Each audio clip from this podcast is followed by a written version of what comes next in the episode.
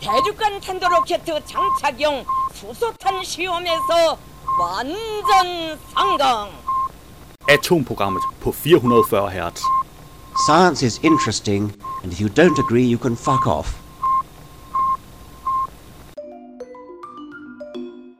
Mit navn er Flemming Sørensen, og det her er ugens udgave af Atomprogrammet. Atomprogrammet er i denne uge optaget ved Jægerum Søpark, hvilket betyder, at i nogle af indslagene, der kan der høres fuglekvider, og i andre af indslagene kan der høres, at øh, der er begyndt at blæse en anelse. Jeg håber, det hele går alligevel. Ugens nyheder er, overrasker forskere, sådan holder koalaen sig hydreret. Forskere jubler over urincement. Rotter smitter mennesker med hepatitis. Ingen ved hvordan. Teleskop fanger historisk billede af Jupiter. Verdens højeste bjerg får 5G. Ornitologer jubler. Syv stokkepar er på rede i Danmark. Landmanden var ude og grave i haven, støtte på 1000 år gammel båd. Danmark får to nye teleskoper i Australien. Nyt studie bekræfter enorme gejser på Europas måne. Knoglefund i bulgarsk grotte afslører, mennesket kom 5.000 år tidligere til Europa end troet. I år 1110 forsvandt månen i månedsvis. Nu ved forskere måske hvorfor. Britiske forskere vil undersøge, hvorfor covid-19 slår nogen ihjel, mens andre går fri. Nyt system. Elbiler skal lade, imens du kører. Og så har vi selvfølgelig også ugens opdatering fra NASA. På BT fandt jeg, rotter smitter mennesker med hepatitis. Ingen ved hvordan. For godt en uge siden blev en 61-årig mand med dårlig leverfunktion testet positiv med hepatitis E i Hongkong. Der var tale om en helt særlig type hepatitis E, som man kun har set 10 tilfælde af hos mennesker indtil videre. Det første tilfælde opdagede et hold forskere i 2018, da en 56-årig mands immunforsvar reagerede på hepatitis E. Man kunne bare ikke finde den menneskelige variant af sygdommen i hans blod. Det viste sig, at manden i stedet havde den variant af hepatitis E, som man ellers kun finder hos rotter. Og det var altså første gang, at man har opdaget rottehepatitis E, også kendt som rat HEV. Den 30. april opdagede læger i Hongkong så igen den ellers sjældne rat HEV hos et menneske, som nu er blevet fundet hos i alt 11 personer. En af de forskere, der var med til at opdage sygdommen første gang hos mennesker, mikrobiolog Dr. Siddharth Sridhar på Hong Kong University, frygter nu, at hundredvis kan være smittet uden at vide det. Det helt store mysterie er dog, hvordan smitten er nået fra rotter til mennesker. Det har forskerne, her to år efter det første tilfælde, endnu kun nogle ubekræftede teorier om. Måske har patienterne drukket beskidt vand, eller måske har de rørt ved inficerede flader. Det seneste tilfælde har på ingen måde hjulpet forskerne på vej. Hjemme hos den 61-årige har de nemlig hverken kunnet finde rotter eller rotteekskrementer. Der er heller ikke andre i hans husstand, der er blevet smittet, ligesom han ikke for nylig har været ude at rejse. Ud fra de tilgængelige epidemiologiske informationer har kilden og vejen til infektion ikke kunne afgøres, skriver Hong Kong Center for Health Protection i en udtalelse, hvoraf det også fremgår, at manden stadig er på hospitalet, og at CHP fortsætter deres efterforskning af kilden til smitte. Problemet er, at når man ikke ved, hvordan folk bliver smittet, er det svært at forebygge. Og lige nu kan forskerne ikke engang se et mønster i de data, de har samlet ind. For eksempel burde personer, der bor i rotteinficerede områder, teoretisk set være i højere risiko. Men sygdommen er også fundet hos personer, der bor i områder med kun få rotter. Det eneste vi ved er, at rotterne i Hongkong bærer virusen, og når vi tester mennesker, så finder vi samme virus. Men præcis hvordan den springer mellem de to, om rotten inficerer vores mad, eller om der er andre dyr indblandet, ved vi ikke. Det link mangler vi, siger Dr. Siddharth. Så indtil nu kan myndighederne ikke gøre andet end at beskytte sig mod smitten ved at vaske hænder, gemme mad ordentligt og gøre grundigt rent. Udover de 11 tilfælde i Hongkong, er der nu opdaget et andet tilfælde af rat HIV i hele verden. En mand i Kanada, som netop har rejst rundt i Afrika. På BT fandt jeg, overrasker forskere, sådan holder koalaen sig hydreret. Mens brænde, hedebølger og tørke i stigende grad rammer koalerne i Australien, har forskere været meget opmærksomme på, hvordan det berømte punktdyr holder sig hydreret. Hidtil har man troet, at koalaer får det meste af deres vand fra de saftige eukalyptusblade, der danner grundlag for deres kost. Men et forskerteam fra Australien konkluderer nu, at koalerne også regelmæssigt slukker deres tørst ved at slikke på våde træstammer og blade under og efter regnvejr. Vi ved, at koalaer bruger træer til alle deres vigtigste behov, herunder fodring, husly og hvile. Denne undersøgelse viser, at koalaer også er afhængige af træer for at få adgang til vand, siger Solo Valentina Mella fra University of Sydney Forskernes nye opdagelse bygger på 44 observationer fra forskere og borgere af fire koalaer i Australien igennem et helt årti på tværs af en række vejrforhold. Under en observation så de en voksen mandlig koala slikke kontinuerligt på et træ i 34 minutter med cirka to slik i sekundet. Det fortsatte endda, da forskerne gik.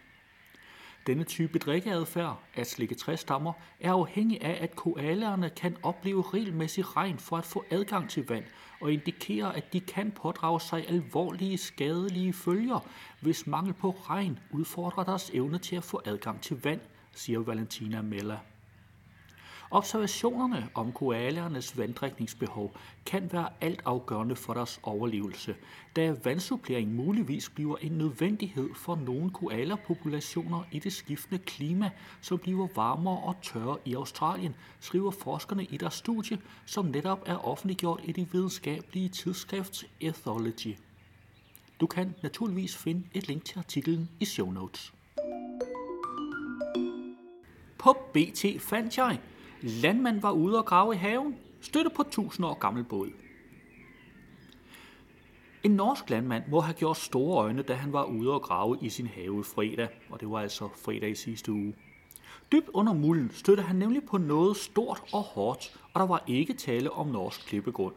Under sin jord fandt Frode Andreasen en båd, som man mener kan være op mod 1400 år gammel.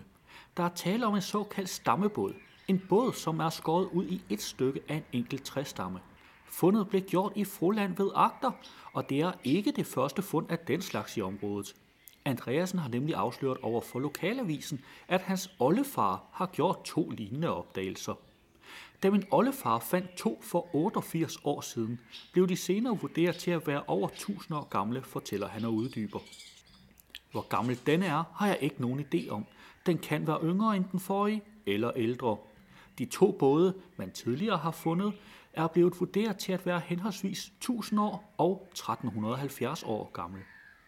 I Danmark er der også med mellemrum gjort lignende fund. I Lykstør fandt man i 2002 en 700 år gammel båd, da dykkere forestod en skattejagt under vandet. To år senere fik man båden på land. Samme båd, man stødte på, var 6 meter lang og lavet af en bøgestamme. Du kan naturligvis finde et link til artiklen i show notes. Nu sidder jeg som sagt i Jægerums Søpark og optager denne uges udgave af Atomprogrammet. Du kan muligvis høre nogle fugle i baggrunden, men det er ikke storke, selvom den næste nyhed, som jeg fandt på BT, handler om storke. Ornitologer jubler. Syv storkepar er på rede i Danmark. Og jeg tager lige det forbehold, at nyheden er fra den 12. maj, så den kan muligvis allerede være forældet. Fødegrundlag kan ifølge stokkeekspert blive en udfordring for stokkepar, der har slået sig ned i Danmark. Med fem jyske stokkepar og to par på Sjælland tegner 2020 til at blive et godt år for den hvide stok. Det skriver Dansk Ornitologisk Forening på hjemmesiden. Man skal tilbage til 1993 for at finde et tilsvarende antal stokkepar. På Sjælland er der tale om et velkendt stokkepar, der har ynglet i Gunsø Lille ved Roskilde siden 2014. Parret har i år fået følgeskab af et nyetableret par i Tostrup, der netop er flyttet videre til en anden unavngiven lokalitet vest for København. I Jylland har et par etableret sig nær Bækmarksbro ved Lemvi og i Enslev vest for Grenå på Djursland. I Smedeager ved Tinglev i Sønderjylland var der indtil for nylige par, men handstokken kaldt Tommy blev dog for nylig meldt død. Til gengæld er der ankommet et nyt par til Smedager, ligesom et andet sønderjysk stokkepar har reddet i Æggesbæk syd for Tinglev. Det er angiveligt en markant stigning i antallet af stokkepar i Holland og Tyskland, der sender flere par mod nord. I Holland er bestanden af hvide stokke de senere år steget til omkring 1500 par, mens de nordtyske delstater Niedersachsen og Slesvig-Holsten oplever en tilsvarende voldsom vækst i bestanden. Det betyder, at de bedste ynglelokaliteter umiddelbart syd for Danmark er ved at være optaget, så overskuddet af stokke herfra nu må søge længere nordpå, siger foreningens stokkeekspert Hans Skov. Derfor har vi oplevet et ekstraordinært ryk ind af storke dette forår, siger han. Men det kan blive en udfordring for storkene at finde tilstrækkeligt med føde til sig selv og deres unger, påpeger han. Storke finder føde i områder, hvor vegetationen ikke er over 10 cm høj. Hvis et område gror til i pilekrat eller høje græsser, er der ikke noget at komme efter for storke. Derfor skal der ske en form for høslet eller afgræsning, hvis man skal øge fødemulighederne for den hvide stork, siger han. Storken har tidligere ynglet i stor stil i Danmark med op mod 10.000 ynglepar i 1800-tallet. Du kan naturligvis finde et link til artiklen i show notes.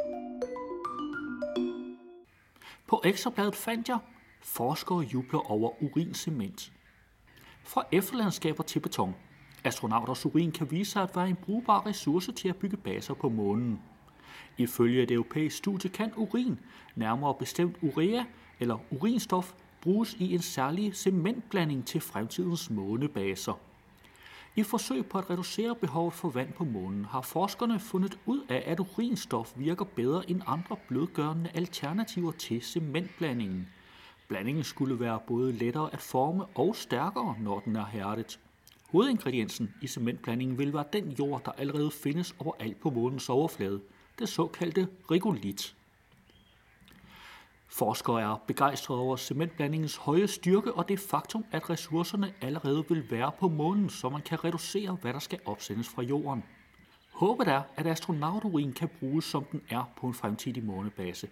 Det er meget praktisk, og man undgår behovet for yderligere at komplicere de sofistikerede vandgenbrugssystemer i rummet, forklarer Marilis Arnhoff, der er medforfatter på studiet. Cementblandingen viser sig at kunne modstå både de høje og lave temperaturer på månen, og nu spekulerer forskerne i, om blandingen også kan bruges på jorden. Du kan naturligvis finde et link til artiklen i show notes, og der er også nogle billeder af den her cementblanding. På Ekstrabladet fandt jeg verdens højeste bjerg for 5G. Tag et godt kig på videoen øverst i denne artikel som er optaget på verdens højeste bjerg. Og prøv så at måle hastigheden på netforbindelsen, som din mobiltelefon har. Vi tør nemlig godt garantere, at hvis du bruger det lokale mobilnet, så har forskere og bjergbestiger i det ufrakommelige terræn på Mount Everest bedre netforbindelser end dig.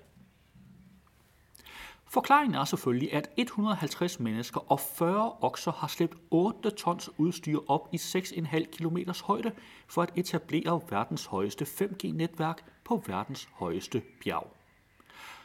Her er der nu opsat 5 5G-basestationer i 5300, 5800 og 6500 meters højde. Og det er netop forskere og andre med særlige behov for en sikker og lynhurtig netadgang, der fremover kobler sig på 5G-netværket, som kinesiske Huawei har bygget, sat op og servicerer, og som China Mobile tager sig af at drive. Der findes allerede et 4G-mobilnetværk i området, som Huawei også stod bag tilbage i 2013. Men det nye vil blandt andet kunne hjælpe med mere præcis og effektivt at kortlægge området, hvilket en gruppe af forskere er i fuld gang med. Ifølge Huawei er det nye netværk så hurtigt, at man på blot et sekund kan hente eller sende en fil på 1 gigabyte. Det er rigeligt til at streame Netflix eller til at lave et videoopkald i god kvalitet hjem til familien. Hvert i området var i øvrigt traditionen tro hård ved både lastbiler, mennesker og dyr. Hele minus 37 grader, melder folkene bag byggeriet om. Og en sidste strækning på 1,3 km skulle de gå, da lastbilerne måtte give op og okserne tage over. De kan dog glæde sig over, at 5G-udstyret ikke skulle hele vejen til toppen, for så havde det krævet et par kilometer mere på gåben. Du kan naturligvis finde et link til artiklen i show notes. Der kan du også se den omtalte video og nogle billeder. På Jyllandsposten har jeg fundet, britiske forskere vil undersøge, hvorfor covid-19 slår nogen ihjel, mens andre går fri. En covid-19-infektion kan være livsfarlig for nogle mennesker, mens andre slet ikke mærker, at de er syge. Hvordan kan det være? Det vil britiske forskere undersøge ved hjælp af op mod 20.000 personer, der er eller har været indlagt på landets sygehuse med coronavirus, såvel som omkring 15.000 personer, der kun har haft milde symptomer. Tesen er, at folks gener spiller en stor rolle i udviklingen af sygdommen. Jeg vil væde med, at der er en meget stærk genetisk faktor, når vi taler om risici for individer, siger forskningsleder Kenneth Bailey. Han mener, at patienternes arvemasse vil give flere svar på, hvorfor sygdommen rammer nogen meget hårdt. Den britiske sundhedsminister Matt Hancock opfordrede tirsdag borgerne til at melde sig til studiet, som ledes af Genomic England, hvis de bliver indkaldt. Det er alt sammen med til at give et videnskabeligt billede af denne virus, sagde han. Ifølge forskningsleder Kenneth Bail har individers risiko for at dø af en infektion stærkt sammenhæng med arvemassen, altså personens samlede genetiske information. Og derfor er det interessant at se på, hvad der adskiller covid-19-patienter med et indlæggelseskrævende forløb fra syge, der blot har oplevet milde symptomer. Mange forskere verden over er allerede i gang med at forsøge at blive klogere på covid-19. Mens nogen arbejder på at udvikle en vaccine eller finde en behandling, der kan mildne sygdomsforløbet, er andre optaget af at undersøge sammenhængen mellem covid-19 og andre sygdomme.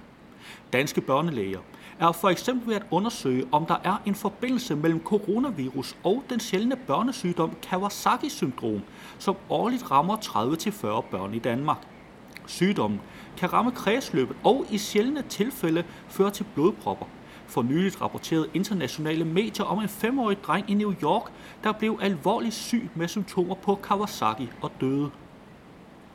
I det hele taget er covid-19 på mange måder en sygdom, der forvirrer fagpersoner. I sidste uge meddelte flere intensivlæger i Sundhedspolitisk Tidsskrift, at der er flere tegn på, at covid-19 er en kredsløbssygdom, og ikke som først antaget en respiratorisk sygdom. Det man først troede ville ligne en alvorlig influenza og siden klassisk ARDS, som er akut lungesvigt, har vist sig at være langt mere kompliceret, både i sygdomsbillede og behandling. Vi ser, at covid-patienter i uventet stor stil danner blodpropper i både vener og arterier i lunger, arme og ben, og formentlig også i nyrerne, sagde Carsten Hus Jensen, der er overlæge på Hillerød Hospitals intensivafdeling. Og du kan selvfølgelig finde et link til artiklen i show notes. Ja, og havde du så hørt radioudgaven i stedet for podcasten, så ville der her have været This Wicked NASA. Men vi har kun tilladelse til at sende den i radioen, ikke i podcasten. Du kan dog finde et link til den i show notes. Lad os se på nogle af de nyheder, der ikke blev plads til i dag. På BT fandt jeg, teleskop fanger historisk billede af Jupiter. Syv 100 millioner kilometer. Det er afstand fra Jorden til Jupiter. Alligevel har et observatorium på Hawaii taget et billede, hvor den fremmede planet står knivskarpt. Teknikken, der har fanget det klare billede af solsystemets kæmpe, er kendt som Lucky Imaging, altså heldige billeder. Og i artiklen kan du se billedet af Jupiter. På videnskab.dk fandt jeg, Danmark får to nye teleskoper i Australien. I kælderen på Aarhus Universitet har en forskergruppe igennem det seneste år haft travlt med at samle og bygge et nyt instrument, en såkaldt spektrograf, der kan afsløre intime detaljer om stjerner, såsom deres alder og vægt. Nu er spektrografen ankommet til Australien, hvor den er blevet koblet sammen med to nye teleskoper – og Aarhus-forskerne er nu i fuld gang med at nærstudere nattehimlen for at teste og prøvekøre deres højteknologiske hjertebarn. Teleskoperne vil give os helt exceptionelle data, fordi vi kan studere de samme stjerner i detaljen og over længere tid. Det kan vi bruge til at teste og forbedre vores modeller over, hvordan stjernerne dannes og udvikler sig, forklarer astronom Mads Fredslund Andersen,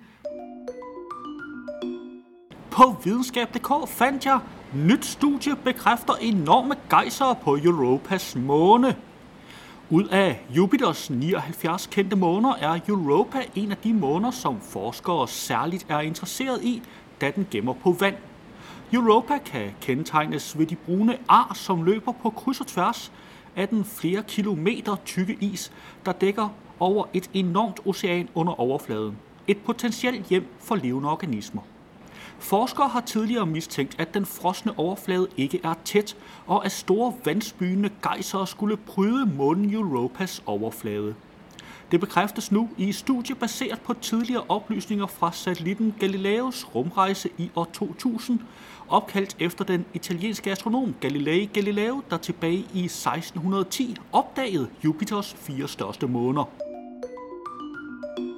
På videnskab.dk fandt jeg knoglefund i bulgarsk grotte afslører. Mennesket kom 5.000 år tidligere til Europa end troet.